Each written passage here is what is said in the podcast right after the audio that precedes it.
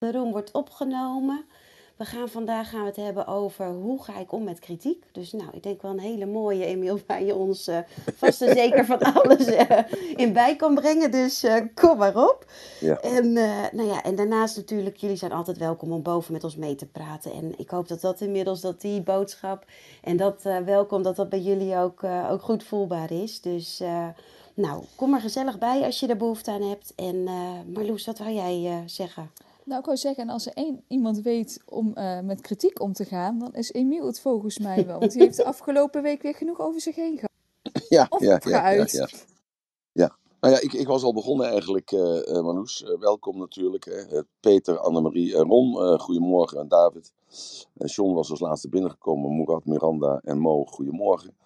Um, ja, ik had al een beetje uitgelegd wat kritiek zou kunnen betekenen. Want dat is natuurlijk heel belangrijk.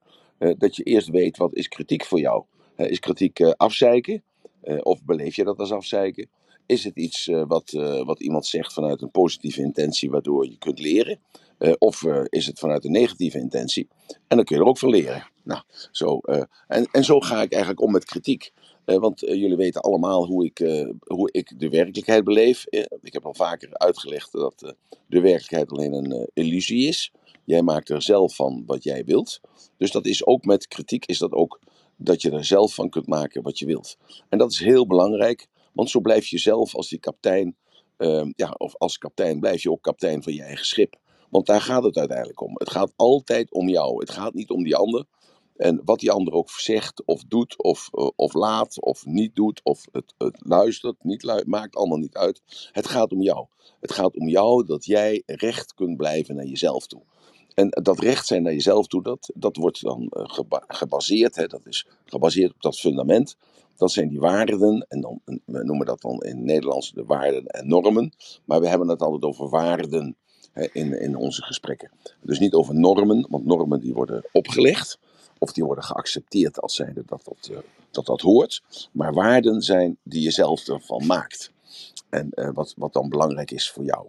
Zo, en op het moment supreme dat uh, op de een of andere manier een van je waarden uh, uh, ja, verkracht wordt of bekritiseerd wordt, niet serieus genomen wordt, dan, dan heb je een slecht gevoel.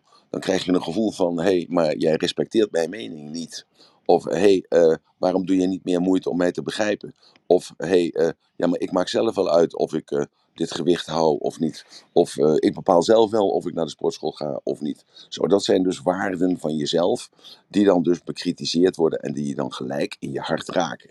Maar, en nu komt het woordje maar ertussen. Het gaat erom hoe jij het beleeft. Het maakt niet uit wat jou overkomt. Het gaat erom wat doe jij ermee. Het kan nog zo erg zijn. Je kunt nog zo gekwetst worden. Je kunt nog zo teleurgesteld worden. Je kunt nog zoveel pijn gedaan worden. Je kunt nog zoveel uh, ja, je tekort gedaan voelen. Maar het is altijd jouw gevoel. En jij bepaalt dat gevoel. Dat is niet die andere. Dat, die triggert een bepaald gevoel. En een gevoel is niets anders dan een etiket op een lichamelijke sensatie. Want voel jij je tekort gedaan, hoe weet je dat? Uh, dan heb je bijvoorbeeld een steek in je hart. Of, of je voelt je zwaar op de maag.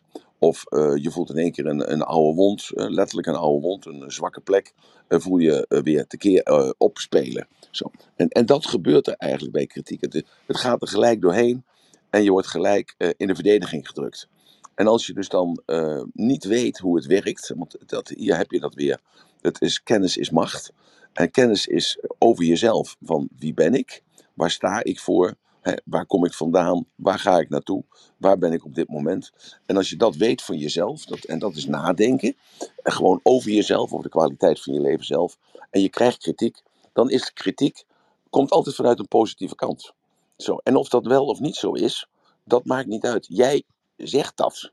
Jij zegt tegen jezelf, dat komt altijd van de positieve kant. En op het moment supreme dat jij hoort je zeggen van, het komt van de positieve kant, ook hoe afzeikerig het ook is, hoe, uh, hoe pijnlijk het ook is, ho hoewel alles in jou roept, nee, dat komt niet vanuit een positieve kant, dat doet hij of zij omdat hij jaloers op mij is, of dat doet hij of zij, doet dat omdat hij gewoon een slechte bui heeft en hij wil me gewoon afzeiken, hij wil gewoon, of hij of zij wil gewoon uh, uh, mij net zo slecht laten voelen als dat hij of zij zich slecht voelt. Zo, dat heeft er allemaal niets mee te maken. Het gaat erom welk etiket jij dat geeft. En als ik dan lees hoe men dan denkt over, die, uh, over, dat, over de uh, documentaire, dan denk ik bij mezelf van ja, heb ik mijn best gedaan? Ja, ik heb mijn best gedaan, want ik heb mezelf laten zien. Heb je daar moed voor gehad, Ratelband, om jezelf te laten zien? Nou, ik, ik, ik denk niet in, in termen van moed om mezelf te laten zien, want ik heb mijn hele leven mezelf al laten zien. En andere mensen zeggen van, ja, maar als je je zo kwetsbaar opstelt, dan moet je natuurlijk ook niet boos zijn als iemand uh, jou uh, anders voorstelt. Nee, maar ik ben ook niet boos dat iemand anders mij anders voorstelt. Nee, iemand heeft zich niet aan de afspraken gehouden. Dat, dat is heel iets anders. Zeg maar even, dat is een discussie die je krijgt met anderen, of je krijgt discussie met jezelf. En het gaat maar dat is dan de andere kant natuurlijk. Want je, hè, nu heb jij kritiek zeg maar, op de documentaire zelf. Anderen hebben er een mening over, maar jij hebt daar ook je ja. En daar ging de rechtszaak ook over. We waren het op alle punten eens met elkaar. Dus je kunt rustig zeggen op, uh, op alle punten. Ja, op werkelijk alle punten. Het ging alleen over de, de, uh, de betekenis van wat is integriteit. Wat is integriteit en wat is de sleutel tot objectiviteit? En integriteit, dat kun je niet uh, omschrijven. Dat, dat kun je wel proberen om daar, een, om, daar om samen in samenwerking daar een, een afspraak over te maken. Maar dat is een, soort gevoel. Uh, dat is iets wat, uh, wat jij ervaart. En de andere kant die ervaart dat op een andere wijze. Dan is de vraag is alleen van, is de andere kant ook integer? Is er ook integriteit? En integriteit uh, wil zeggen dat er dus een, een standpunt is wat te verkopen is aan jezelf. Nou, zij komen van een andere plaats, zij komen van een andere planeet als dat ik kom. En zoals jij ook van een andere planeet komt, en zoals iedereen van een andere planeet komt. En dan moet je proberen om met elkaar daarvoor een, een, een woord te vinden, een omschrijving te vinden waarin iedereen zich, dat, uh, waar iedereen zich in kan vinden. Nou, en dat is schijnbaar niet gelukt. Uh, en dat, dat ligt bij mij. Dat ligt bij mij, want ik, ik neem die schuld tot mij, op mij. Want dat is ook in de verwerking van de kritiek, is dat ook iets, iets positiefs voor jezelf. Dat als je de schuld bij jezelf legt, kun je daar ook iets aan doen. Dus uh, ik leg die schuld bij mezelf. En, uh, en wat is dan de verklaring van de schuld voor mezelf? En dat is, ja, Emil, je weet hoe het werkt in televisieland. Uh, je had betere afspraken kunnen maken. Nou, die afspraken hebben we ook gemaakt. Hebben had je op papier moeten zetten, Emil? Hebben we ook op papier gezet. Alleen de woorden die we gebruikt hebben, die zijn een beetje fluffy. Die zijn fluffy. Want wat is de term van objectiviteit? Nou, en voor mij is objectief is een beeld neerzetten van een, een slecht beeld, laten we het maar even zo zeggen, laten we het maar het woord het slecht noemen, negatief beeld, en daartegenover een positief beeld. Dus ik heb aangehaald bijvoorbeeld uh, de kreet van Spijkerman van uh, is een pathologische leugenaar. Uh, nou, dat mag hij zeggen, dat is oké, helemaal geen probleem. Daarnaast had een beeld moeten staan van bijvoorbeeld dat ik een keer s morgens om vijf uur met Badje Boos bij hem aan de deur stond. Want hij had al vaker van zulke soort dingen verteld dat ik ontzettende eikel was, ontzettende klootzak was, ontzettende uh, ja, leugenaar was. En uh, toen stonden Badje Boos en ik stonden morgens om vijf uur voor de deur. Ik zat in een kooi in met een thuislandbroekje aan. En we hadden rotte eieren bij ons en rotte tomaten. En uh, we belden aan, althans Bart belde aan. En Bart zei maar luister, nou, je vertelt zoveel over Ratelband. Uh, dat, je, dat je zo'n ontzettende klootzak vindt. Nou, en daarom is hij nou hier. Hij zit in de kooi. En jij mag rotte eieren naar hem gooien. En voor elk ei wat je gooit, uh, doneren wij 100 euro naar een of ander goed doel dat jij aan mag wijzen. En datzelfde met de rotte tomaten.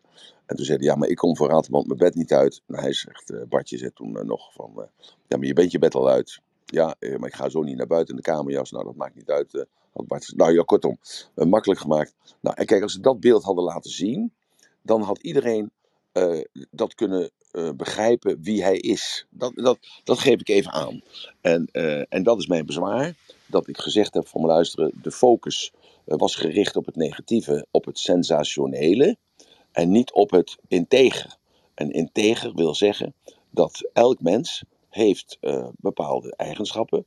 En die eigenschappen hebben ook een schaduwkant. Als je het van de positieve kant bekijkt, hebben een schaduwkant.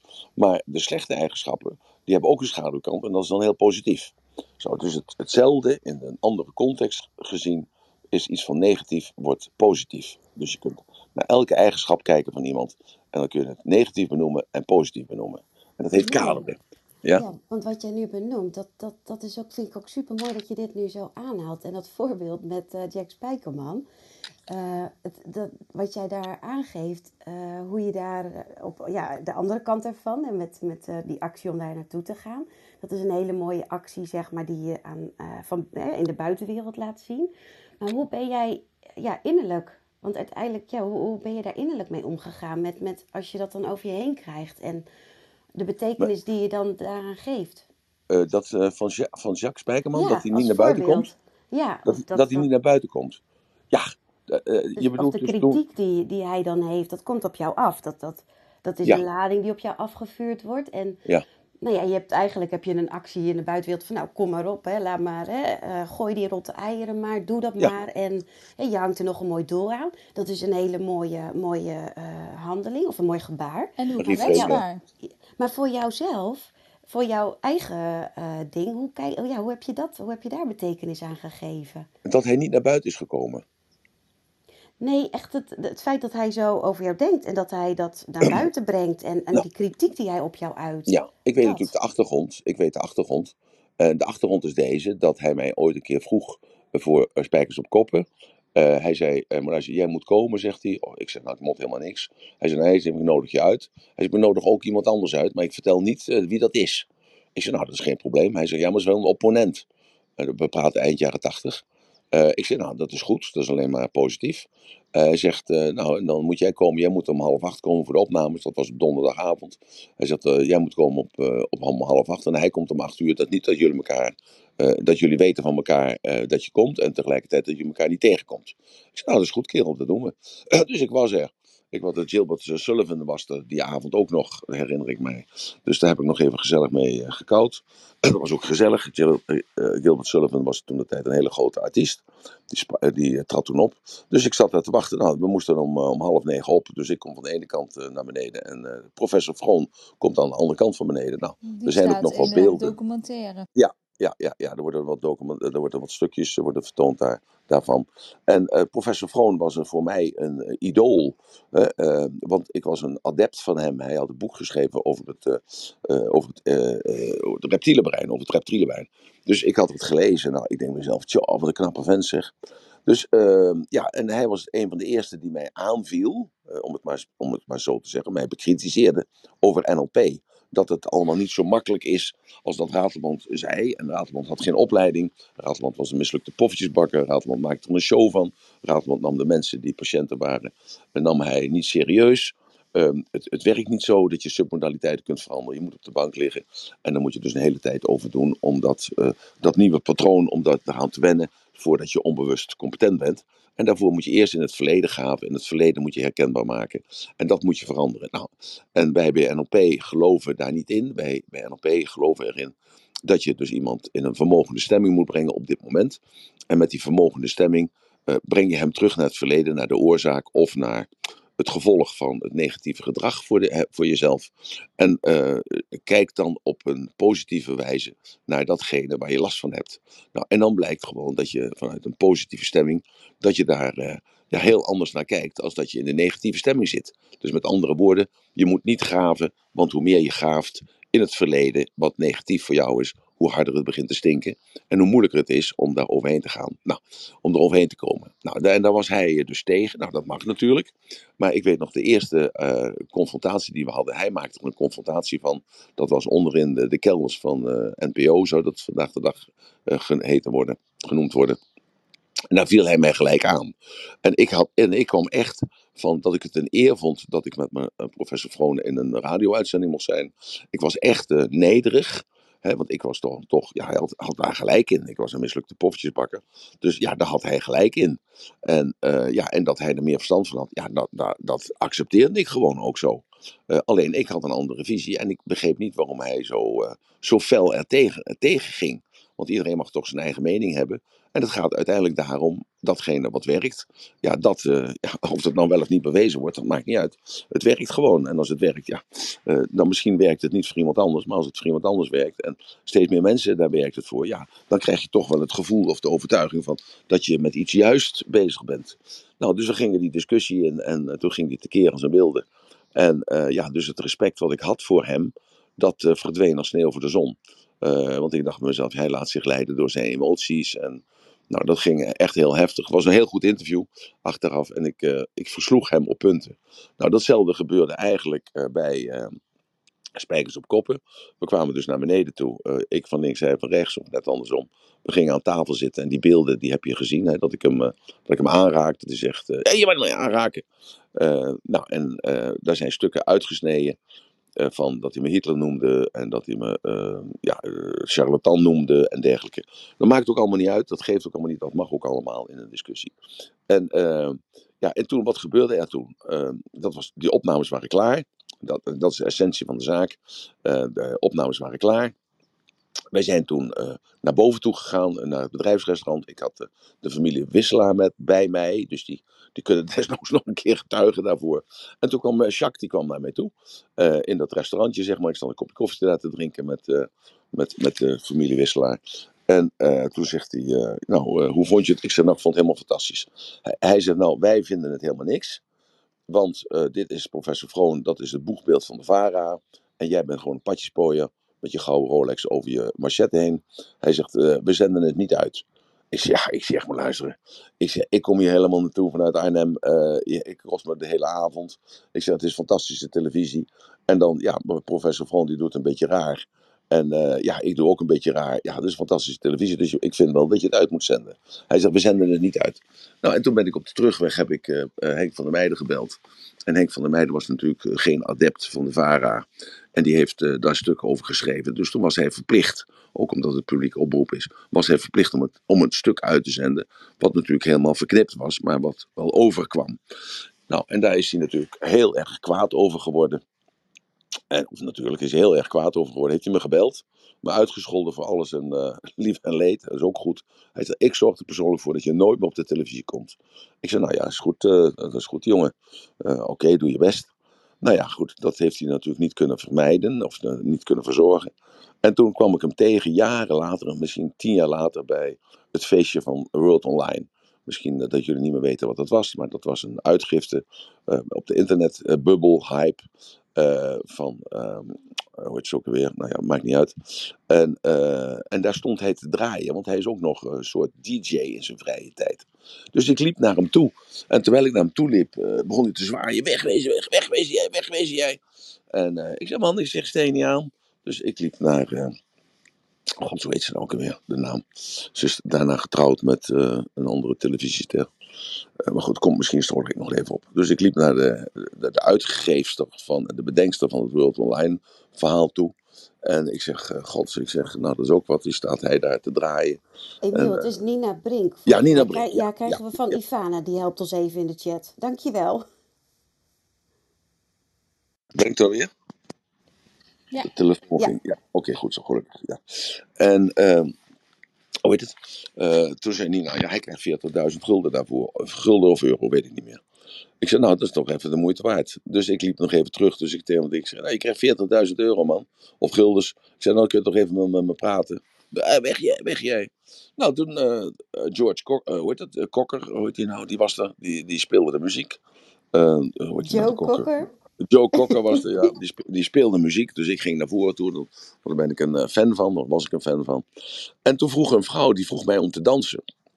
Nou ja, dus ik, uh, ik danste met die vrouw. Ik zag dat al die fotografen foto's maakten. Uh, maar goed, daar, daar zocht ik niks achter. En toen bleek dus de, een paar dagen later, toen het afgelopen was en het stond in de bladen, bleek dat de vrouw te zijn van Jacques Spijkerman, die meteen daarna de scheiding aanvroeg. Nou, dus ja, ik, ik kan me voorstellen dat ik niet positief verankerd ben bij Jacques. Dat begrijp ik ook allemaal.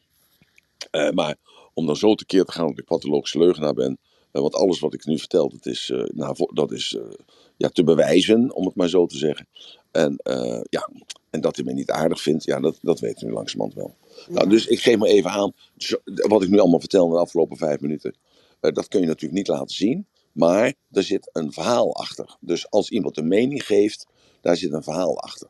En als ik een verhaal vertel, dan daar zit ook een verhaal achter. En, en uh, ja, en dat had ik graag gezien en dat hadden we ook afgesproken. Naar mijn gevoel en naar mijn weten had ik afgesproken om uh, dat ook uh, te laten zien in uh, die 40 minuten, of die drie keer 40 minuten. Zodat er een evenwichtig beeld ontstond van dat Ratelband natuurlijk ontzettende klootzak is, maar tegelijkertijd is hij ook een hele lieve jongen. dat hij ontzettend harde zakenman is, maar tegelijkertijd ook spiritueel begaafd is. Dat hij een, een, een vrouwenhater is op zijn tijd, maar dat hij tegelijkertijd de vrouw gewoon ook benoemt als superieur aan de man. En tegelijkertijd vrouwen ook aanbidt. Ja, dat hij, uh, ja, nou ja, kortom, elke eigenschap heeft bij mij een andere kant. En dat is bij elk mens is dat zo. Want het is dus de context waarin je dus iets ziet. En noem maar even flexibel zijn of Maar creatief zijn. ook net het gezicht wat je eigenlijk op Clubhouse laat zien met al die kanten, hoe je je kwetsbaar opstelt. En dat wil je graag in die documentaire nog verder uitvergroot willen zien. Uh, nee, nee, nee, nee. Ik, uh, nee ik, ik wil graag dat het dus. Uh, en, en dat is het, het punt. We hebben 20, 25 mensen geïnterviewd. waaronder twee neven van in de 80 jaar. Die een heel mooi verhaal vertelden over de, de alcoholzucht zucht van mijn vader. En het, het gedrag van mijn vader naar andere mensen toe. Ook vertelde zij over de oorlog, over de NSB'er. mijn vader was geen NSB'er, maar zij vertelde dat heel mooi hoe dat precies zat. Helemaal niet positief, hè? maar wel de realiteit. nou, dat had ik leuk gevonden en fijn gevonden als die ook aan het woord waren geweest. Uh, bijvoorbeeld een, een, een man, wij noemden dat vroeger een knecht, hè, die werkte bij ons. Die heb ik zelf aangenomen in de jaren 60. Die, dat was mijn eerste personeelslid die ik aangenomen had, toen was ik 13 jaar. En die heeft 53 jaar bij mij gewerkt. Dus die, op zijn dertiende heb ik die aangenomen uh, voor mijn winkeltje. en uh, die heeft bij mij gewerkt tot, mijn zes, tot zijn 66ste. En daarna is hij ook nog blijven hangen. En die, heeft, uh, die had een heel mooi interview gegeven om te vertellen van hoe die ratelband, hè, dus Emiel, hoe dat een ontzettende fijne vent is, maar ook een ontzettende klootzak. En daar dat heeft hij, zou ook kunnen belichten als werkgever en als ondernemer. Ja. ja, ja, ja. En, en dat vond ik zo ontzettend jammer dat hij er niet in stond. Want die heeft helemaal niet gezegd van, ah, die allemaal een fantastische vent en leuke gozer en nou, daar kun je wat mee. En hij heeft ook gezegd, nou, hij kreeg vaak extra geld. Dat had hij helemaal niet hoeven te laten zien. Maar wel gewoon van, ja nee, die Raadmond is gewoon eh, eigenlijk hartstikke gek. Want hij sloeg de muur eruit in de jaren zeventig tussen de bakkerij en, en de winkel. Eh, en dat mocht niet. En toen is hij gearresteerd door de, de, door de politie. Want hij, eh, ja, er was een wet dat dat niet mocht. Nou, het heeft in de gevangenis gezeten. Ja, en toch achteraf eh, eh, is dat eigenlijk heel goed gekomen. En was het een ontzettende goede stunt van hem. Om de bakkerij dichter bij de, de mensen te brengen. Want nu is, doet iedereen dat. Nou, dus dat is helemaal niet positief, nog negatief. Maar het geeft wel aan. Dus eh, een, een andere kant van mij. En wat ik wilde, en dat was dus de objectiviteit om daarin te brengen, is dat je als kijker meer beelden kreeg en meer geluiden kreeg van mensen die het wel of niet met me eens waren. Dus die Jacques Spijkerman mag er ook helemaal in, maar het maakt me helemaal niets uit dat hij dat zegt. Dat is zijn verantwoordelijkheid, zijn beleving, dat mag. Eh, maar dus door dus meerdere eh, stukken erin te zetten van mensen die eh, stukken vertelden, zoals me- meneer Van Eert, die zat er dan wel in, van de Jumbo, die vertelde er wat in. Maar bijvoorbeeld, ik had ook een man, eh, dat was de hoofdredacteur van de Elsevier, die was toen eh, gewoon een, Elze, een journalist. En die heeft bij het verhaal gezeten van Philips. En die heeft dat beschreven toen de tijd in de Elsevier.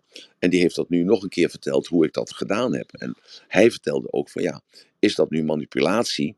Of is dat nu eh, inzicht wat Ratelband deed bij, eh, bij die, eh, de managers van, van de Philips? Zo, dat, dus dat was een heel mooi stuk geweest om inzicht te geven en tegelijkertijd ook kritisch te zijn. Hè, want een, een Elsevier die schrijft, die probeert heel objectief te zijn in, in datgene wat hij, eh, wat hij probeert te communiceren. Maar ja, objectiviteit bestaat eigenlijk niet, omdat iedereen heeft wel een vooroordeel hè, over iets of iemand waar die een stukje over moet schrijven. In ieder geval heeft hij een oordeel voordat hij eraan begint, want anders zou hij er geen stuk over schrijven. Zo, dus ehm, eigenlijk is het dat en, en dat, en dat is het belangrijkste waar ik op geageerd heb. En daarom heb ik gezegd, ik, eh, ik ga een kort geding beginnen, omdat dat volgens mij niet de afspraak was. De afspraak was om een evenwichtig beeld te geven, zowel de positieve zijde van Ratelband, maar ook de negatieve zijde van Ratelband. En dan de kwetsbare kant van Ratelband, de agressieve kant van Ratelband, maar tegelijkertijd ook de zachte kant van Ratelband. En, niet dat, eh, en ook het verhaal van eh, de vrouwen, waar ik dan beroemd mee ben geworden, lijkt het wel dat dat het belangrijkste is in mijn leven. Ja, dat is heel belangrijk. En, ehm, maar er zit een nuancering in. Want ik hou heel veel van vrouwen. En hetzelfde met de kinderen. Uh, nou, er staat nu net alsof ik uh, slecht contact met alle kinderen heb. Nou, ben afgelopen uh, zaterdag en zondag, we zijn nu, het is vandaag. Bij afgelopen weekend ben ik gewoon even op en neer gevlogen met mijn dochter naar Griekenland. zaterdagmorgen om 6 uur in het toestel. En zondagavond om 9 uur terug. Op maandagavond om 9 uur terug, was mijn Pinksteren. Ik ben de afgelopen vrijdag, heb ik, afgelopen donderdag heb ik uh, smiddags doorgebracht met Kay. Ben ik naar de dierentuin geweest. Nou ja, als je de appjes leest van haar, nou, dan weet je gewoon dat ik een hartstikke leuke opa ben. Maar ik ben vaak natuurlijk ook een vervelende opa, want ik heb niet altijd tijd. Ik heb de afgelopen week nog doorgebracht met uh, een halve dag met uh, mijn neefje, uh, mijn, mijn kleinkind, sorry, Wolf. En ik ben ook nog eventjes een, een halve dag bezig geweest met, met Bo. Of, ik heb er twee nachten geslapen, sorry, neem me niet kwalijk. Ook leuke dingen gedaan er tussendoor. En ook weer met Royce afgelopen weekend nog even. Die had geen tijd, die heeft tentamens. Hebben we even poffertjes gegeten en zijn we nog even anderhalf, twee uur bij elkaar geweest. Dus in de drukke agenda toch nog gepast. Zo, dus ja, uh, ja en met Rolls ja. en Minou uh, altijd goed. Uh, nou, kortom. Dus, ja. ik, zit, ik zit te luisteren en er zit zo'n mooie rode draad in het hele verhaal. Die ik uitpik qua. Um, de uitersten, die, die zijn zo mooi hoe je die beschrijft in jouw verhaal. En um, het doet me ook denken aan, net haalde jij aan, die, die twee kanten die we allemaal in ons hebben zitten. Hè? Wat jij ook zegt, aan de ene kant um, de agressieveling en aan de andere kant de, de, de positiviteit en, en juist ja. die kwetsbaarheid. En dat, was, en, en, dat mag ik even in, inbreken. Ja, heel even, dat, anders ga ik gewoon ja. tussendoor. Hoor. Nee, wat wou je zeggen? Ja, ja. Nee, ik wilde ermee zeggen van, dat wilde ik ook ik wilde dat dat duidelijk, dat kijk, wat, wat iedereen in zich heeft, dat heb ik in me, alleen ik ben daar in de uiterste. En ik wilde dat laten zien aan iedereen. Van kijk eens, dat goede heeft ook een negatieve kant, om dat maar eens even zo te zeggen. Hè? Ja. Dus je kunt het voor het goede doel inzetten en je kunt het voor het slechte doel inzetten. Dat is misschien een betere, een beter gezegde. En dat had ik graag gewild. En dat is voor mij objectiviteit in datgene te zetten van. En de opdracht was dan ook voor Roy Roy, we gaan een stuk maken, zodat ik dat aan mijn kinderen kan laten zien. En aan mijn kleinkinderen kan laten zien. En aan mijn achterkleinkinderen kan laten zien. Of, als ik er niet meer ben en ze kijken erna, dat ze weten dat pa een man van uiterste was. Maar dat die papa, net als elke man of elke vrouw, elk mens, uh, gewoon zijn goede en zijn minder goede kanten had. En dat je, hoe ga je daarmee om? Hoe, ja, dat hoe, met name. Nou ja, precies, hoe ga je daarmee om? En, en, dat is niet, naar mijn waarneming, maar ik zit in de doos. Dat is naar mijn waarneming niet goed of niet duidelijk uh, of niet objectief of niet gelijkwaardig uh, bekend. En ik, uh, iemand belde me op en die zei van het is sensationeel. Ik zei ja, dat is heel goed dat je dat zo zegt. Het is sensationeel en het is niet integer. Nee. Zo, dat, dat, dat is de intentie uiteindelijk ook achter deze documentaire nee, voor jou. Nee, nee, nee. nee, nou, nee. En, daar, en, daar ging die, en daar ging de rechtszitting over. Ja. Daar ging de rechtszitting over. Waar ik een beetje naar probeer toe te gaan, is die, wat, wat, wat je heel mooi in dit verhaal en, en vanuit jouw ervaring ook laat zien, is die, die schaduwkanten. Uh, of die twee uitersten die in ieder mens zitten, maar die ja. door oordelen en door ja, of tenminste een oordeel, dat kan kritiek bij jou aanwakkeren. Hè? Of het gevoel van kritiek wakkert dat bij jou als mens, wakkert dat aan. En ja. um, dat je in je omgeving, op het moment dat er, dat er kritiek om je heen ontstaat, is het volgens mij ook heel vaak een moment dat je met je schaduwzijde wordt uh, geconfronteerd. Ja. En, en dat vond ik dat, dat moment van die professor wel net een hele, hele uh, heldere. Want jij vertelde van ja, die, die professor die begon tegen mij over, hé, je bent poffertjes bakken en dit en dat. En herken jij dat dan ook als, als zijnde van die man die zit nu echt mijn, mijn ja, een soort van mijn schaduwzijde heel hard aan te tippen, als het ware. Ja, nou, eh, dat is nou het, een goed voorbeeld, denk ik. Uh, dus hij vertelde dus van, uh, hij zei dus van, je bent net als Hitler, dat hebben ze eruit geknipt. Je bent een charlatan, dat hebben ze er volgens mij één keer in laten zitten. Ja, niet, uh, niet de afgelopen documentaire, maar wel toen met Spijkers op Koppen. Volgens mij wel. Uh, je bent een oplichter, daar hebben ze volgens mij ook in laten zitten. Nou, dan, dan denk ik altijd bij mezelf, op het moment supreme dat zoiets gezegd wordt, dan denk ik bij mezelf, hoe kan dat nou dat jij dat zegt tegen mij? Ja. Dus ik, ik richt het gelijk naar mezelf toe. Ja. Hoe kan het nou dat jij dat zegt over mij?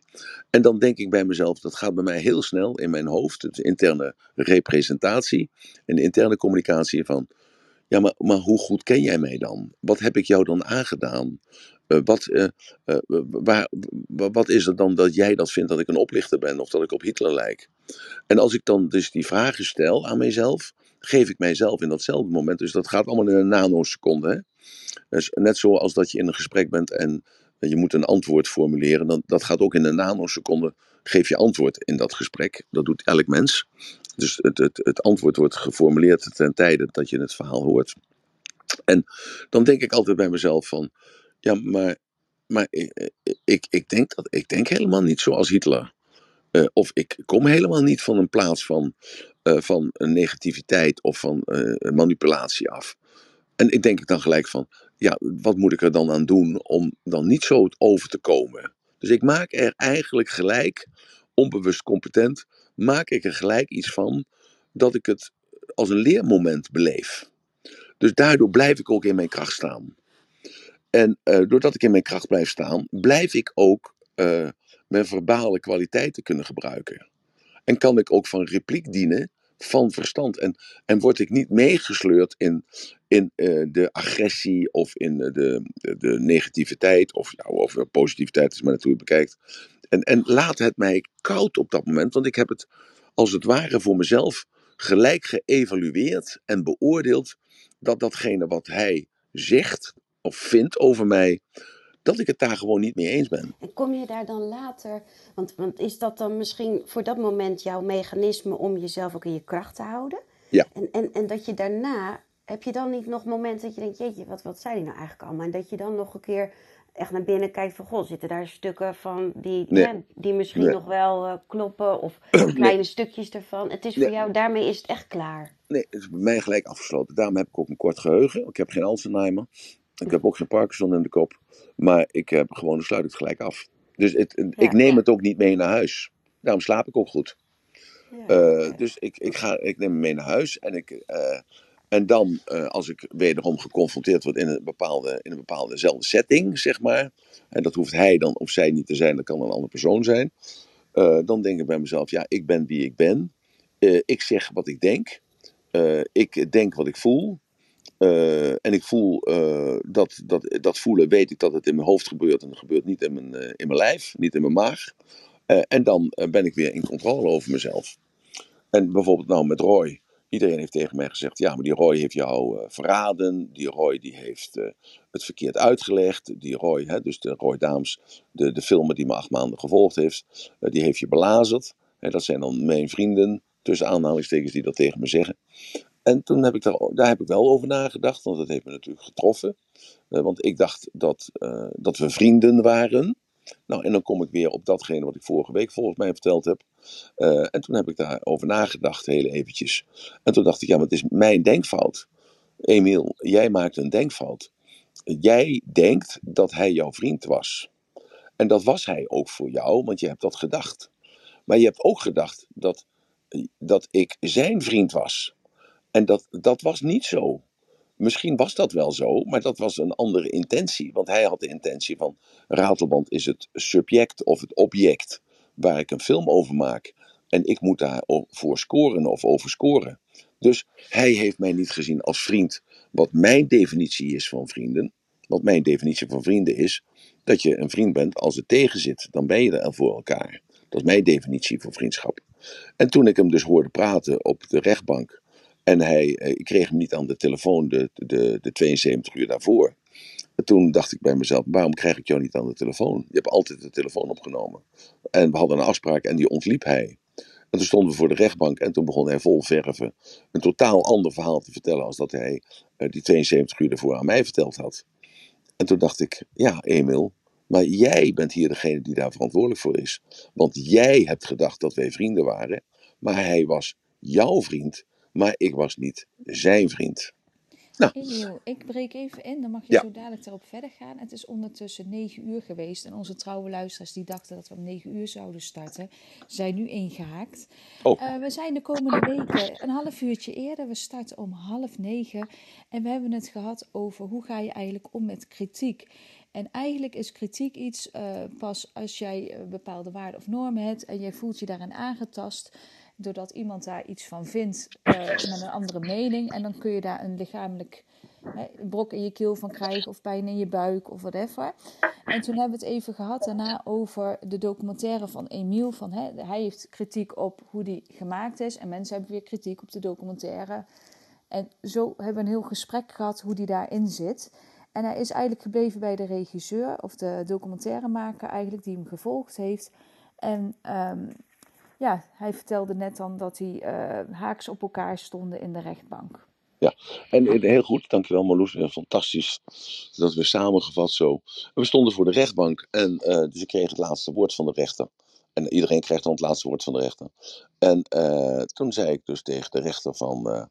Ehm, ja, ik begrijp natuurlijk dat Roy als kunstenaar, hè, want het is een kunstenaar, het is geen cameraman, het is een kunstenaar. Daarom heeft hij al van die hele mooie films gemaakt. Dat hij als kunstenaar uh, mij uh, als object ziet. En dat, dus Karel Appel, die, die heeft iets in zijn hoofd. En dat is heel iets anders dan meneer Rembrandt. Of Van Gogh of Dali. En die maakt dus met diezelfde verf maakt hij een heel iets anders, een andere expressie. En hij is daar verantwoordelijk voor, want hij vindt dat mooi zo op die manier.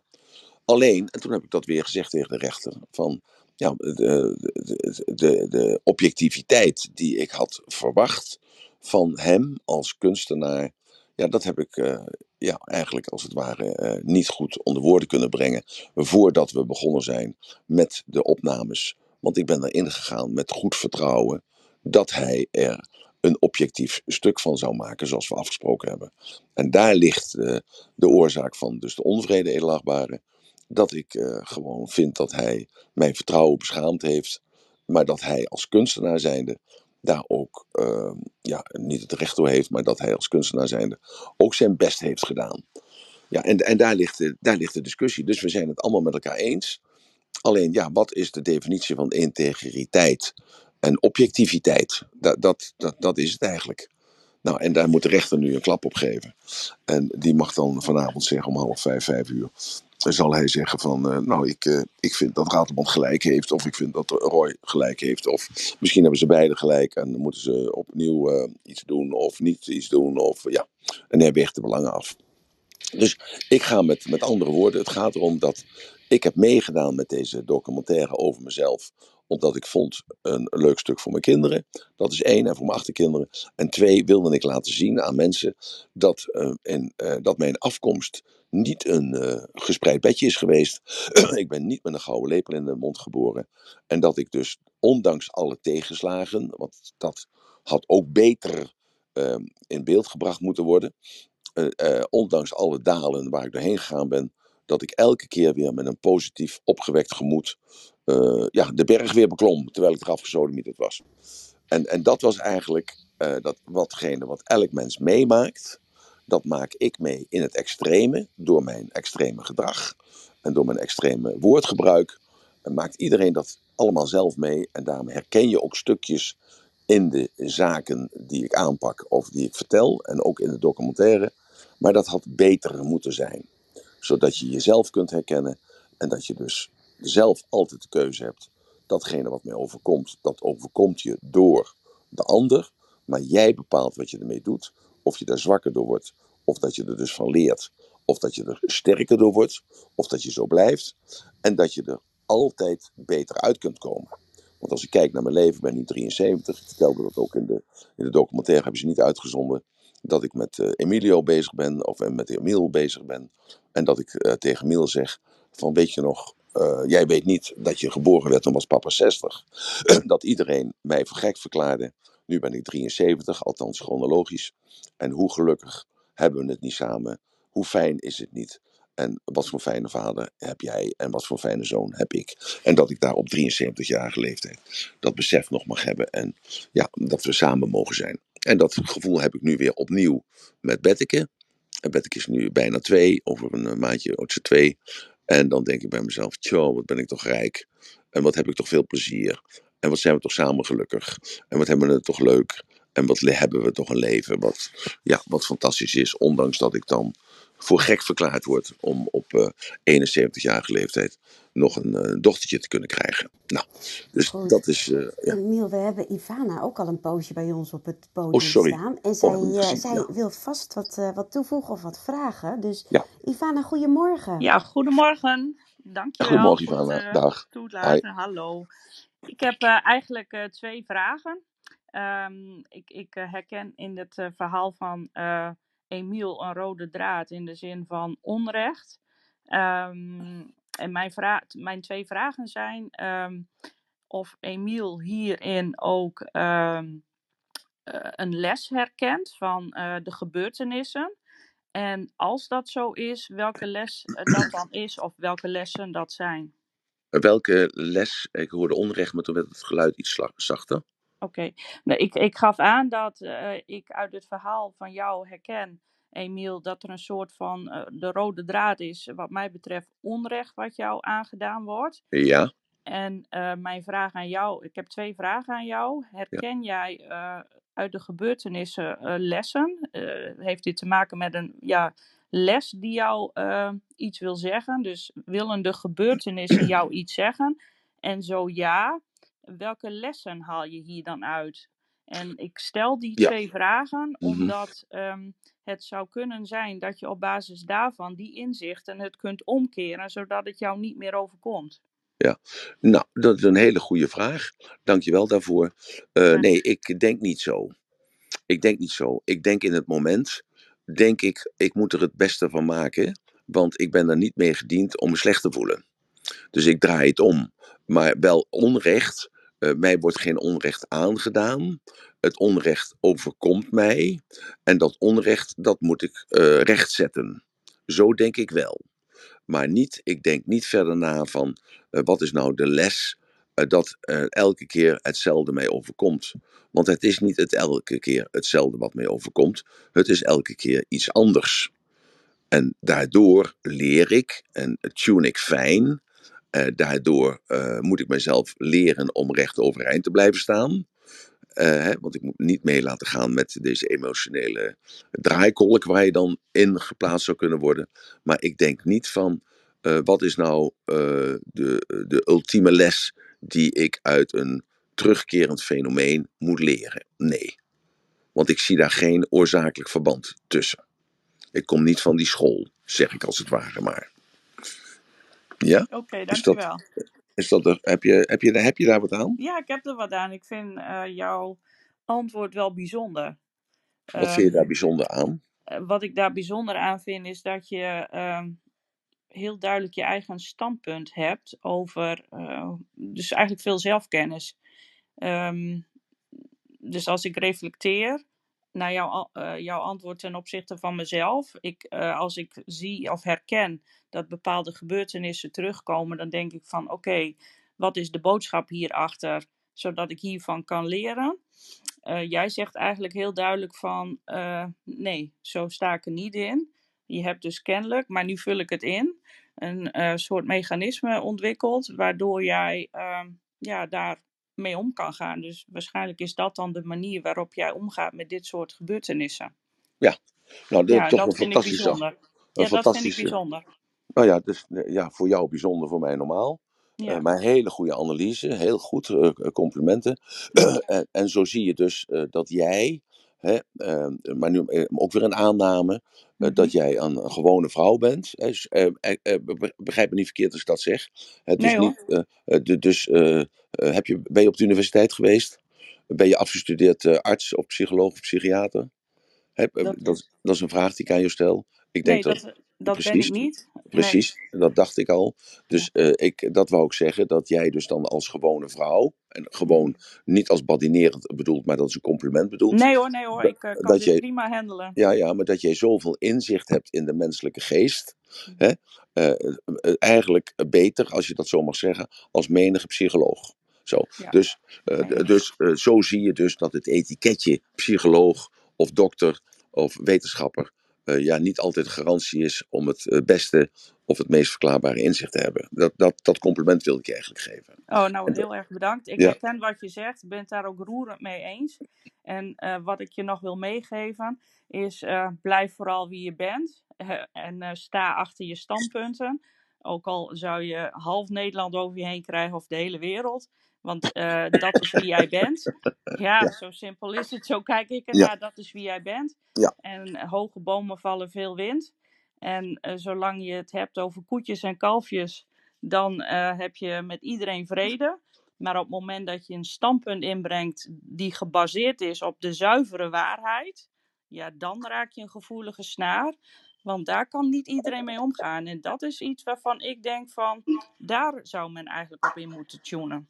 Ja, dus ik hoop dat de rechter in jouw voordeel zal, uh, uh, uits een uitspraak zal doen. Ja, en naar aanleiding van wat je nu verteld hebt, leer ik dus eigenlijk nu ja. beter te verwoorden van wat ik eigenlijk wilde uh, beogen met de documentaire. En dat was namelijk dat mensen inzicht kregen in niet alleen in mijn handelen, maar de vanuit mijn handelen zichzelf beter konden begrijpen. Dat was eigenlijk achteraf gezien de, uh, de hele motivatie om mee te ja. doen aan dit verhaal. Nou, ja. en dat is er naar mijn mening niet uitgekomen, omdat het te sensationeel uh, neergezet werd, waardoor wederom, net als bij seminars, uh, eigenlijk datzelfde is. En ik denk dat er een aantal mensen in de zaal zijn die dat seminar gevolgd hebben, of ooit een keer bij mij in de zaal gezeten hebben. En dat dus dan, als je in die zaal gezeten hebt, dan begrijp je het zonder te weten waarom je het begrijpt. En de buitenstaande die even binnenkomt, en dat kan zijn door beelden beeld of door beelden van geluid, of even de deur open doet en daarna de deur weer dicht doet, die ziet alleen maar het sensationele van zo'n 16-urige bijeenkomst, waar allerlei hele rare dingen gebeuren. Maar je hebt de context begrepen daarvan, uh, omdat je dus uh, ja, de moeite hebt genomen om er uh, tien uur te gaan zitten. Ja. Nee, dat, dat is helemaal waar. En ik hoop echt oprecht dat die onzuivere content, of, hè, intentie van de uitkomst van de film, dus dat beeld wat men laat zien, uh, dat dat onderuit gehaald gaat worden. Want dat is namelijk niet oké. Okay. Want als je met elkaar afspreekt van ik wil laten zien wie ik ben, goed, slecht, mooi, lelijk, ja. whatever. Ja. Want daarmee haal je de balans terug. Want daarmee zeg je van dit is wie ik ben. En neem mij zoals ik ben. En er zal, er zal een groep zijn die mij aanbidt en een groep die mij niet aardig vindt. Nou, dat is prima. Daar is ook goed mee te leven. Maar persoonlijk, dat is mijn aanname ook waar niet mee te leven is, is dat het uit zijn verband getrokken wordt, waardoor ja. men er anders naar kijkt. En dat vind ik niet oké. Okay. Dus ik hoop dat je daarin je gelijk uh, krijgt. Um, want het recht uh, zal altijd zegevieren. Nou en, en zo is het. Nou, dankjewel ja. voor deze mooie woorden. Dankjewel. Ja, hartelijk uh, dank. En ik wens je heel veel succes, Emiel. Dankjewel, meid. Het komt okay. helemaal goed. Dank je, dank je. Wat een mooie toevoeging. Zo. En ja. wil iemand anders uit het publiek ook iets toevoegen hieraan? steek gerust je hand op. Emiel, nou um, he, hebben we een heel stuk gehad over jouw um, documentaire. Hè? Het kritiek ja. wat jij hebt op de documentaire en andersom. Ja. Um, als je kritiek hebt op iets uh, of een bepaald standpunt hebt op iets, doet dat ook iets met jouw uh, fysiek? Zoals dat is als jij kritiek krijgt op, jij buigt dat dan heel snel om. De meesten ja. van ons hebben dan die brok in de keel of die pijn ja. in de buik of whatever. Ja. Ja. Hoe, hoe zie jij dat? Uh, nou, ik, ik begrijp dat. Uh, maar kijk, ik heb een leven geleid, of ik leid een leven, beter om het in de huidige tijd te houden, van dat ik heel veel doe. Dus gaat er ook heel veel fout. Heb ik heel veel kritiek op mezelf. Uh, maar ik heb geleerd om daar met die kritiek om te gaan. Dus uh, uh, niet altijd tegelijk te zeggen van een goed leermoment, hè, waar net het laatste gesprek over ging. Maar dat je gewoon ook een, een moment hebt dat je moet leren daarbij om bij jezelf te blijven. Want ik geloof dat het allemaal lesjes zijn, lesjes zijn om uiteindelijk iets groots uh, te doen. Want dat, is, dat is mijn overtuiging. Dat je uh, kritiek krijgt en dat uiteindelijk er een hele storm van kritiek zal komen. Maar je hebt wel je hele leven daar mee kunnen oefenen om met de kritiek om te gaan. Dus ja, voor mij zijn het kleine lesjes die mij klaarstomen voor iets groters. Zo, zo ga ik er eigenlijk in de grond van de zaak mee om. Dus het fysieke, de fysieke reactie heb ik niet meer. Van ik heb dat brok in dat keel, of ik voel in één klomp in mijn maag, eh, of ik voel me bedreigd. Dus dat, dat zijn dan allemaal die, die, die namen, die etiketjes die je hebt gegeven op een lichamelijke sensatie. Die heb ik niet meer, want ik doe het razendsnel uh, omturnen uh, terwijl dat gebeurt. Dus ik lees, ik las bijvoorbeeld gisteren de Volkskrant. Uh, daar stond een, een, zeer onaangenaam stuk in over mijn persoon, vol met oordelen en, en aannames. ik heb die man nooit gesproken. ja, hij heeft dus nu de documentaire gezien. en toen had ik zoiets zo van, ja, eigenlijk is dat eigenlijk ook wel heel oneerlijk dat, dat iemand dus zo, uh, zoiets uh, aanneemt uh, en dan dat ervan maakt. En dat die man zoveel invloed heeft, want uiteindelijk le lezen 100.000 mensen lezen dat artikel. En die worden daardoor gevormd en, en ja, nemen dat klakkeloos aan wat er staat.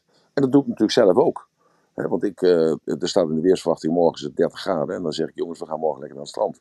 En de volgende dag is het geen 30 graden, maar de volgende dag is het maar 20 graden. Dus dan zitten we op het strand uh, zitten we te vervelen. Nou, dan moet je er het beste van maken. Dat is precies hetzelfde.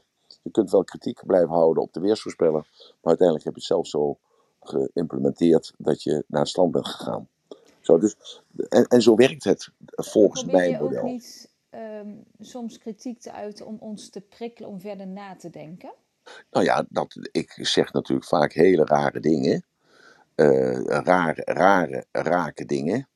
Uh, wat je misschien op dat moment niet begrijpt en waardoor je je persoonlijk aangevallen voelt. Alleen later, als je de rust hebt uh, om erover na te denken of, de, of het komt terug. Hè? Als je de rust krijgt, dan komt het terug en dan kun je het relativeren. En dan heb je er meer afstand van genomen. Nou, en de submodaliteiten van je hebt dan de rust in jezelf. En je hebt dan dus de subbanaliteit van afstand genomen. Dat kan in tijd zijn, dat kan ook in ruimte zijn. En dan op dat moment kijk je er objectiever naar. En dan denk je bij jezelf van, heb ik me daarom zo druk moeten maken? Want er zit eigenlijk wel een grond van waarheid in.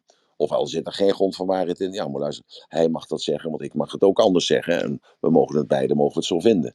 Nou, en dat proces wat bij, bij de meeste mensen uh, ja, uh, bewust verloopt, na verloop van tijd, dat vindt bij mij plaats op het moment supreme van waarneming van kritiek.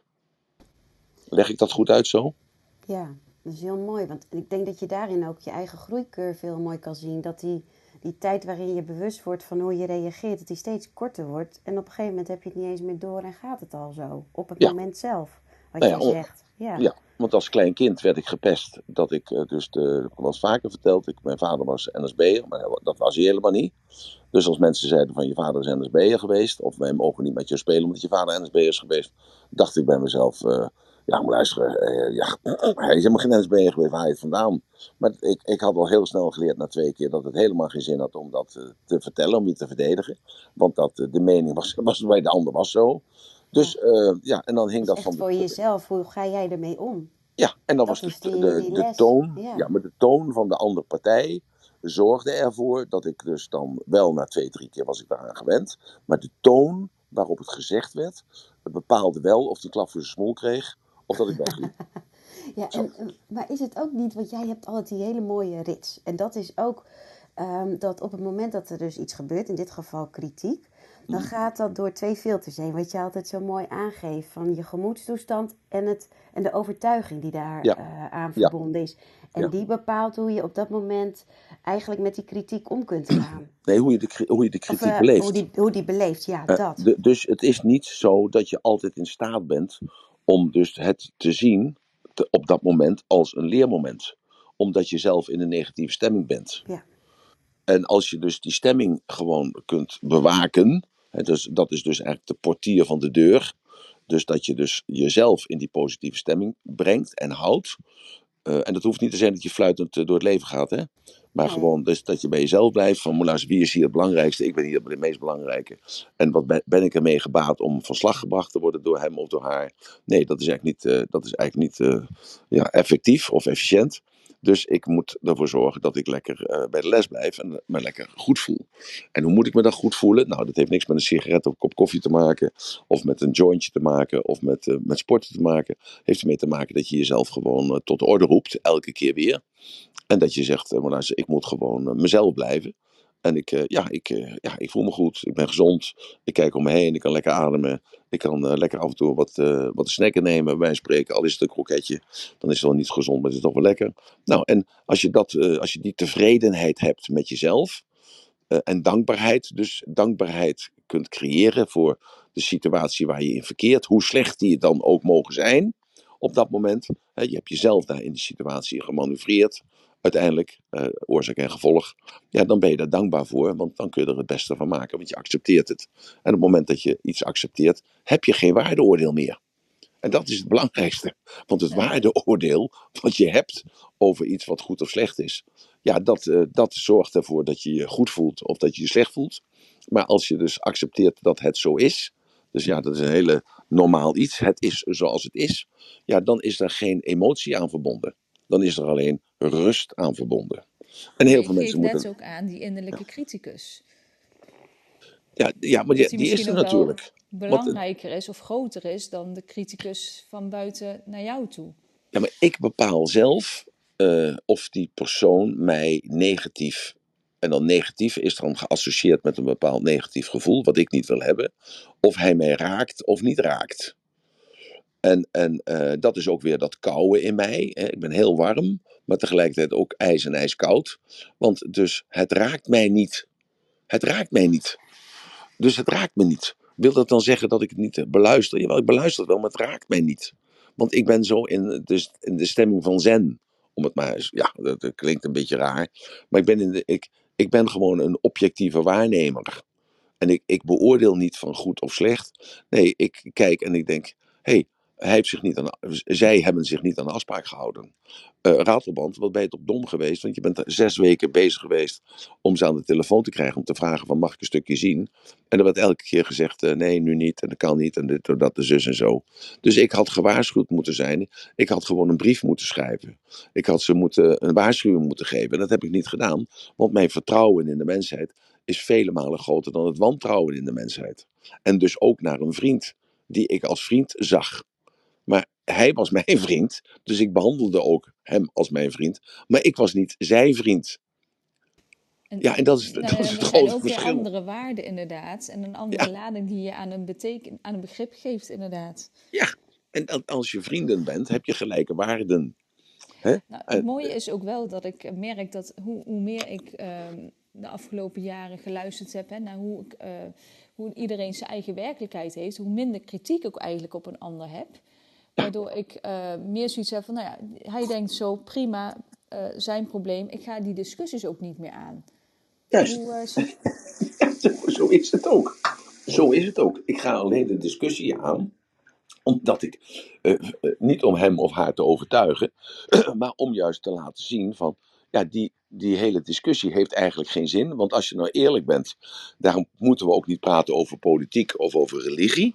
dat is een van de regels die we gesteld hebben, maar die breken we ook wel vaak. Omdat dat zoiets is, het heeft helemaal geen zin om te vertellen dat jij vindt dat uh, buitenlanders uh, moeten blijven of buitenlanders moeten gaan. Of dat de belasting uh, naar beneden moet, of de belasting moet omhoog. Of de boeren die moeten vertrekken of ze, de boeren moeten blijven. Want die persoon die tegenover jou staat, die heeft gewoon ja, die boer moet gewoon blijven. Punt. En alle, alle, uh, alles wat je aanhaalt, ja, die man verandert toch niet, want hij heeft zijn standpunt gewoon al neergezet. Nou, dus, dus elke discussie heeft eigenlijk geen zin in de grond van de zaak. en dat wil ik eigenlijk ook nog daarmee benadrukken. Je kunt je druk maken om iets. Die andere persoon die heeft een bepaald standpunt, zoals die reporter van de, van de Volkskrant. Die vindt mij gewoon een klootzak. en uh, dat, daar heeft hij ook gelijk in. Vanuit zijn perceptie ben ik ook een klootzak. Dus daar heeft hij ook gelijk in. En vanuit die perceptie dat hij een klootzak is en uh, uh, dat hij mij een klootzak vindt, schrijft hij dat stuk. Want hij haalt zijn gram. Nou, en, en, en zo werkt het nu eenmaal. en ja, en, en, want, en dus daarom hoor je mij elke keer zeggen: er bestaat geen objectiviteit. Dus, dus de NOS zegt: wij geven objectief uh, weergave datgene wat er in Oekraïne gebeurt. Dat is niet waar. Want die cameraman heeft een, uh, heeft het, het, die vindt het rechtvaardig wat Poetin doet, of die vindt het onrechtvaardig wat Poetin doet. En vanuit... die blik gaat hij yes. filmen en ja. verslag ja. doen, inderdaad. Ja. Emiel, we hebben en Robert en Annemarie nog op het podium. En het is al bijna half tien, dus ik denk dat het fijn is om even daar nog naartoe te gaan. En dan eventueel de room nog te verlengen naar volgende week, Emiel, als je daar nog verder over wilt praten. Ja, dat is goed, want ik moet ook weg. Ik heb een paar afspraken. Ik moet nog naar de notaris toe en ik moet nog naar een van mijn panden toe. En ik, ze beginnen vandaag met andere dingen te doen. Dus ik moet, uh, ja, daarom vond ik het ook wel heel mooi, uh, Annemiek en Marloes, dat het vandaag een half uurtje eerder uh, begonnen zijn. En dat mensen dan aan kunnen wennen. En ook tegelijkertijd weten we dan ook of, of misschien mensen het wel prettiger vinden dat we eerder beginnen. Dat we daarna misschien wel om acht uur moeten beginnen, als dat kan met de kinderen. Nou, even Annemarie, maar wel heel kort Annemarie alstublieft. Nou, Annemarie is er niet. Nou, Robert dan. Robert, hallo kerel. Goedemorgen. Dankjewel dat je er bent. Hi kerel. Ja, fijn dat jij er ook weer bent. En uh, fijn dat ik wist dat jullie er vandaag een half uurtje eerder waren. Um, ja, weet je, objectiviteit of vriendschap, hè, dat de twee uh, termen houden maar even uit. Um, wat ik te weinig doe, dat merk ik bij mezelf, is dat ik te weinig vraag als iemand tegen mij zegt: Jij bent mijn vriend. Of iemand zegt tegen mij: Goh, je bent ook niet objectief. Is door te vragen: wat versta je er eigenlijk onder? Wat is het niet? En wat is objectiviteit? En er is een keer iemand geweest en die heeft objectiviteit proberen te omschrijven. Mhm. En die heeft het gesplitst tussen de waarheid en de daarheid. Dus hetzelfde woord, alleen met een D in plaats van een W van waarom. Dus de daarheid. En hij zegt de daarheid is de camera die staat op de zebra en die dus waarneemt wat daar gebeurt. En de waarheid is de mensen die om die zebra staan en beschrijven wat zij hebben gezien. En dan komt ook jouw objectiviteit die je aanhaalde, uh, sluit er heel mooi bij aan. En omdat je de termen maar zo gebruikt en niet met elkaar afspreekt wat je eronder verstaat, kan iedereen over alles praten. Ja, ja. dus met andere woorden, in, de, eh, in het plaatje, zoals ik dat dan noem, of buiten het plaatje eigenlijk. Ja. Dus, dus je, je, je zit in de doos of je kijkt tegen de doos aan. Dat is wat je zegt dan, dan op, op jouw manier. Ja, eh, dat is natuurlijk ook zo. Alleen als je samen in de doos zit, zoals ik dan met die redacteur en de cameraman in de doos zat voordat we begonnen aan de opnames, heb ik duidelijk gezegd: ik wil dat er een integer rapport gemaakt wordt, waardoor mijn kinderen een objectief beeld krijgen. maar zij hadden een andere intentie. Hun intentie was anders. Zij dachten, de, ik ga een kunst, uh, kunstwerk maken. En vanuit dat kunstwerk, uh, ja, dat moet scoren. Nou, en, uh, ja, en ik had een andere intentie. En, en daar is het fout gegaan, om, het maar, om dat dan maar te zeggen. En dat ligt aan mij. Want ik heb niet voldoende doorgedrukt wat ik bedoelde. en ik heb niet omschreven in de schrift wat ik daarmee bedoelde. Want ik ben uitgegaan van vertrouwen. En, en dat is het verschil. En ik kan dat alleen maar uh, herkaderen. Ik kan het alleen maar terug, terugfluiten bij mezelf door te zeggen van... Oké, het ligt bij mij. Want ik heb gedacht, wij zijn vrienden. Dat was mijn illusie. en, uh, ja, en hij dacht, we, zijn geen vrienden. Uh, ja, je bent wel een vriend, maar je bent een object. En vanuit dat object maak ik een stuk. En ik moet scoren.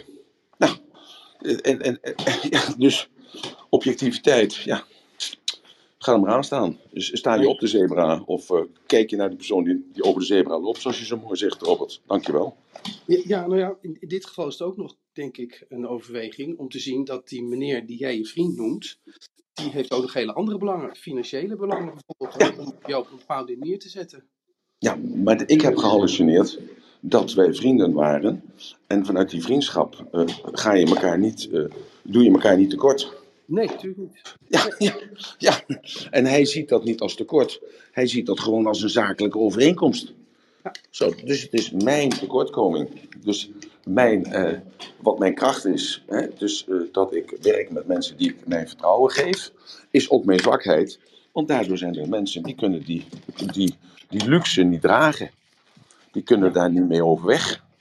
Ja, Zo. Ik, weet niet of, ik weet overigens niet of je het allemaal bij jezelf leggen je zou wel bij jezelf, tenminste als ik naar mezelf kijk, hè, ik praat bij mezelf, zou ik bij mezelf neer kunnen leggen van oké, waarom heb ik deze keuze zo gemaakt om met deze mensen verder te gaan?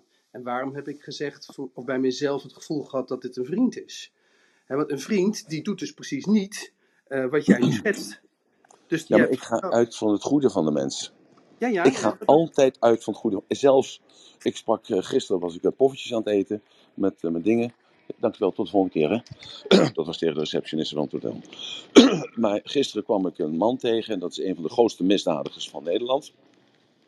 Uh, alleen hij is zo link dat hij nog nooit gepakt is. Uh, ja, en dan heb ik daar. Hij vraagt me: zullen we even op de foto gaan? Ik zeg, ja, natuurlijk, heel. Dus we zijn toch even op de foto gegaan. En, en ik doe dat dan omdat dat leuk is. Ik doe dat omdat ik denk van. Ja, hij. Ik, maar ik dacht toch even bij mezelf eerlijk. Ja, als hij maar er geen misbruik van maakt. Maar toen dacht ik, nee, nee, want het is een goede gozer, dus laat maar gaan. Snap je? Dus ik doe wel dan even die evaluatie, maar dan denk ik van, hé, hey, geef me het voordeel van de twijfel. Ja. Ja, ja. ja het voordeel geven van de twijfel betekent ook dat je daarmee risico's loopt. En je hebt volgens mij zelf ook een keer gezegd dat uh, je mag altijd terugkomen bij eerder genomen beslissing. Ja. En je eerder genomen beslissing was, uh, ik vertrouw deze meneer en deze meneer is mijn vriend. Ja. En door de ervaring die je daarna hebt, heb je geleerd, dat was mijn vriend dus niet. Ja. En maar dat, noemen de mensen ook wel de koe in de kont kijken. Dat wist je vooraf niet. Dus uh, dan zou je ook kunnen zeggen, nee, ik ben blij dat ik me vasthoud aan het vertrouwen wat ik heb in de mensheid. Ja, en, en zo is het ook. Want ja. ik weet, en dat is natuurlijk een, een, een bijkomende gedachte, dat is dat ik weet dat hij, die mij zo behandeld heeft, uiteindelijk dat zal herkennen ergens onderweg. En dat zal geen prettig moment zijn. En ik ga verder met dat vertrouwen in de mensheid. En ik weet dat het mij dat heel ver gebracht heeft. Want de mensen die mij benadeeld hebben, bewust en financieel, er zijn miljoenen van mij gestolen. Uh, mensen hebben ontzettend veel tijd van mij uh, gepakt. Dat al die mensen die, ja, die hebben toch minder geluk gehad in het leven dan ik, zei de gek. En dat is dan wel weer een soort pleister op de wonden. Ja, en mag ik dat aanvullen met een uh, spreuk die verzonnen is door meneer Schopenhauer, een filosoof, een Duitse filosoof. Ja. Die heeft gezegd, en dat kan allemaal in vervatten, die heeft gezegd, de waarheid heeft geen haast. En daarmee zou ik kunnen aftreden. Oh, mooi Robert. Ja, ja, leugens hebben haast, hè, want die gaan, zijn van nu. Hè, nee, ik ben er voor je. En dan komt de tijd ertussen en dan ben je een heel stuk verder in de tijd. En dan doe je een beroep op iemand en die zegt, die geeft gewoon niet thuis. Ja. Of je hebt vertrouwen in iemand en dat is onterecht. De waarheid ja. heeft geen haast. Ja, dat is, dat is, dat is een hele mooie. Dat, is, dat, dat was vandaag uh, alles waard om dat te mogen horen. Want dat, dat is een, mooie uh, afsluiting. Ja. Hey, dankjewel, tot ziens. Dankjewel Robert, hè. dankjewel voor de mooie les. Annemarie. Annemarie kan hem niet uh, ontmuten of zo. Nee, ik denk dat, uh, nee, dat daar iets tussen zit. Nou, okay. Misschien, uh, het is inmiddels ook half, half tien geweest ruim. En zullen we richting de afsluiting gaan en het mooie ja. ratelbandje voor vandaag aan jou overlaten? Ja, dat is goed. Nou, dank jullie wel voor jullie tijd en energie. En voor er te zijn natuurlijk, hè, want het is natuurlijk altijd zo dat we het samen maken. Uh, volgende week gaan we het over hebben, dat weet ik nog niet, maar dan gaan we nog even contact hebben. Maar ik wil eerst mijn excuus even aanbieden aan Ron en aan Marloes en Annemiek. Uh, want ik had, uh, dacht ik vorige week gezegd, toen ik net in Nederland was, van ik ga proberen of dat we nog samenkomen, zodat we dan in ieder geval even even samen kunnen zijn. Nou, dat is niet gelukt, dus daarvoor wil ik even mijn excuus aanbieden. Dat ik daar ook helemaal niet meer op teruggekomen ben. Uh, Marloes, Annemiek en, en nog. Alle begrip. Ja. ja. ja. ik stop er nu dus gewoon mee. Nee. Grapje. Helemaal goed, Emiel. Ja. Het ratelbandje voor vandaag is... Begint, oh ja. ja, daar ben je weer. Je was eventjes ja. weg. Oh, sorry. Ja. Het, het ratelbandje voor vandaag is... Uh, ja, het leven bestaat nu eenmaal bij kritiek. Want je kunt het niet iedereen naar de zin maken. Maar iedereen heeft zijn eigen werkelijkheid.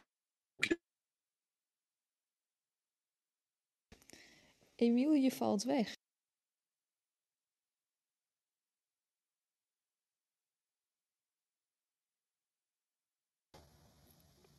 Ja, ik denk dat de carkit uh, op ja. de auto uh, is. Emiel, ben je ondertussen aan het rijden en ben je daardoor weer te horen? Je staat op dit moment ook uh, gemute, Emiel. Dus hij moet, uh, je moet hem eventjes openzetten om weer bij ons in de lucht te komen. Gaat dat lukken? Nou. nou. anders vertellen wij gewoon alvast dat wij de komende weken in plaats van 9 uur om half 9 al uh, in de lucht zijn. Dat de rooms teruggeluisterd kunnen worden via de link die boven ons hoofd staat of via Engor. En dat Emiel het zeer waardeert als je een review wilt plaatsen over de rooms die je hebt beluisterd. Zodat anderen ook zien waar het over gaat en wat eventueel de meerwaarde kan zijn voor diegene die gaat luisteren. En uh, wat vergeet ik nog, Annemiek? Nou, volgens mij ben je weer mooi volledig op dit moment, uh, Marloes. En ik denk dat Emiel, uh, dat hij ja, ofwel uit, nou niet uit de lucht is, maar dat hij niet meer erin kan komen. Dus wellicht toch het moment om, om af te sluiten. En nou ja, er kwam volgens mij een hele mooie ratelband aan. Dus het is wel jammer dat, uh, dat die ons even onthouden is. Maar uh, we hebben nog de mooie woorden van Robert. De waarheid uh, heeft geen haast. En nou ja, ik denk dat we daar ook, ook mooi op terug kunnen kijken en betekenis aan kunnen geven voor onszelf.